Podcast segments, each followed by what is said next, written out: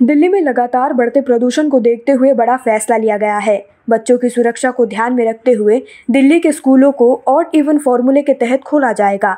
राज्य सरकार ने स्कूलों, कॉलेजों, एजुकेशनल इंस्टीट्यूट को ऑड इवन पर चलाने का फैसला किया है। चलिए आपको बताते हैं कि इस बढ़ते प्रदूषण के चलते सरकार ने क्या क्या बड़े बदलाव किए हैं। सबसे पहला है, दिल्ली एनसीआर में कमर्शियल निर्माण कार्यों पर रोक लगा दी गई है। अगला है, दिल्ली में प्राइमरी स्कूल शनिवार में बंद रहेंगे और पांचवी से ऊपर की क्लास की आउटडोर एक्टिविटीज़ को बंद कर दिया गया है।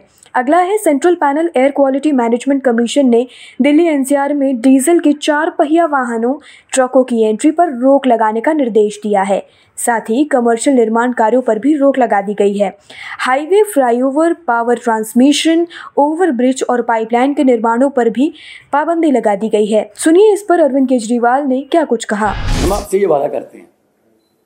अगले साल नवंबर में, इसी हॉल में, शायद हम किसी और एंगल से बैठेंगे कि हम उस समय तक इसका हल कर चुके होंगे। चाहे तो हमें, पंजाब में इतनी फर्टाइल धरती है कुछ भी बीज सकते हैं, बस एमएसपी मिल जाए। चाहे तो हम क्रॉ, जो क्रॉप डाई डाइवर्सिफिकेशन है, उसकी तरफ़ जाएँगे, फ़सलों की अदला बदली में। धान से किसान भी कह रहा है, मैं धान नहीं उगाना चाहता, मेरा पानी नीचे जा रहा है धरती वाला। तो ज़िम्मेदारी लेते हुए being a head of the state Punjab. बहुत शहाद किया, बहुत एफर्ट अभी भी जा रही हैं। जितनी देर तक ये क्लियर नहीं होता। लेकिन उसके लिए कोई एक जिम्मेदार आदमी नहीं है। उसमें ये नॉर्थ इंडिया की प्रॉब्लम है। और अगले साल तक हमने अभी से लग गए हैं कि अगले साल बहुत सा एरिया बहुत, अभी मैंने पचहत्तर लाख एकड़ बोला है। पैंतीस लाख एकड़ में पराली नहीं जलती, सिर्फ़ चालीस लाख एकड़ में जलती है। चालीस लाख एकड़ को भी हम कोशिश करेंगे कि कहीं और किसी और फ़सल का बदलाव हो जाए। किसान को उतना ही पैसे, जितना धान बीज कर एक एकड़ से, उसकी कमाई होती है, किसी और फ़सल से हो जाए। चाहे तो वो सरसों हो, चाहे बाजरा हो, सूरजमुखी हो, पॉपुलर हो, सब्ज़ियाँ हों, लेकिन मार्केटिंग चाहिए। तो इसके लिए हमने अभी से काम शुरू कर दिया।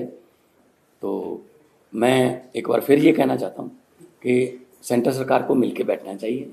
ये नॉर्थ इंडिया का मुद्दा है। पूरे नॉर्थ इंडिया का मुद्दा है। आपको बता दें, नोएडा और ग्रेटर नोएडा में प्रशासन की ओर से शुक्रवार से कक्षा एक से लेकर आठ तक के बच्चों की क्लासेस ऑनलाइन लेने का फैसला किया है। गौतम बौद्ध नगर के जिला विद्यालय निरीक्षक धर्मवीर सिंह ने नौवीं से बारहवीं तक की क्लास भी ऑनलाइन चलाने का आदेश दिया है। आठ नवंबर तक सभी स्कूलों में खेल या बैठक जैसी एक्टिविटी पूरी तरह से प्रतिबंधित रहेंगी। इस भारी प्रदूषण के चलते अस्पताल में सांस से जुड़ी दिक्कतों से जूझ रहे मरीजों की संख्या भी बढ़ गई है। पहले ओपीडी में हर रोज लगभग 20 से 25 सांस के मरीज़ आते थे। ये संख्या अब बढ़कर 70 से 80 हो गई है। राष्ट्रीय बाल अधिकारी संरक्षण आयोग ने दिल्ली सरकार से स्कूलों को बंद करने का आग्रह किया है। एक रिपोर्ट की माने तो दिल्ली एनसीआर के लगभग पचास प्रतिशत लोगों का कहना है की पराली जलाना प्रदूषण बढ़ने का प्रमुख कारण है। बीस लोगों पर किए गए सर्वे में तेरह प्रतिशत ने प्रदूषण के लिए वाहनों को जिम्मेदार माना है। वहीं लगभग साठ प्रतिशत लोग दिल्ली में ऑड इवन फॉर्मूला लागू करने के विरोध में हैं। अब इसे लेकर विपक्ष केजरीवाल पर निशाना साध रही है। कांग्रेस के प्रवक्ता गौरव वल्लभ ने दिल्ली के सीएम अरविंद केजरीवाल से उनका इस्तीफा मांगा है। देखिए ये वीडियो। पॉल्यूशन ऑन केजरीवाल गौर जैसे ही दिल्ली में एक्यूआई का लेवल बढ़ता है, दिल्ली से प्रधानमंत्री और दिल्ली के मुख्यमंत्री दिल्ली के बाहर चले जाते हैं। दोनों ही अप्रवासी प्रधानमंत्री और अप्रवासी मुख्यमंत्री दिल्ली छोड़ के देश के दूसरे शहरों में चले जाते हैं। मैं पूछना चाहता हूँ कि जब सीएससी ने जब अपनी स्टडी में बताया कि अक्टूबर के अंत में जो लास्ट वीक में जो स्टडी हुई, उसमें दिल्ली में पॉल्यूशन का 33 प्रतिशत थर्टी परसेंट कारण लोकल रीजन है। तो केजरीवाल ने पिछले आठ साल में उन लोकल रीजन को एड्रेस करने के लिए क्या योजना बनाई? मैं पूछना चाहता हूँ कि क्यों केंद्र सरकार और दिल्ली की सरकार पॉल्यूशन के मामले में म्यूजिकल चेयर खेल रही है?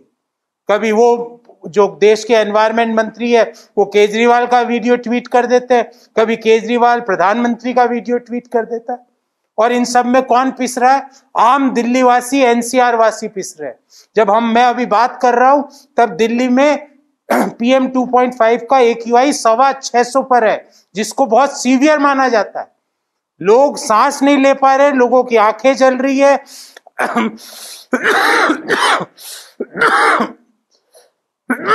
जिस तरह मैं खांस रहा हूँ, आधे से ज़्यादा दिल्ली वासी खांस रहे हैं।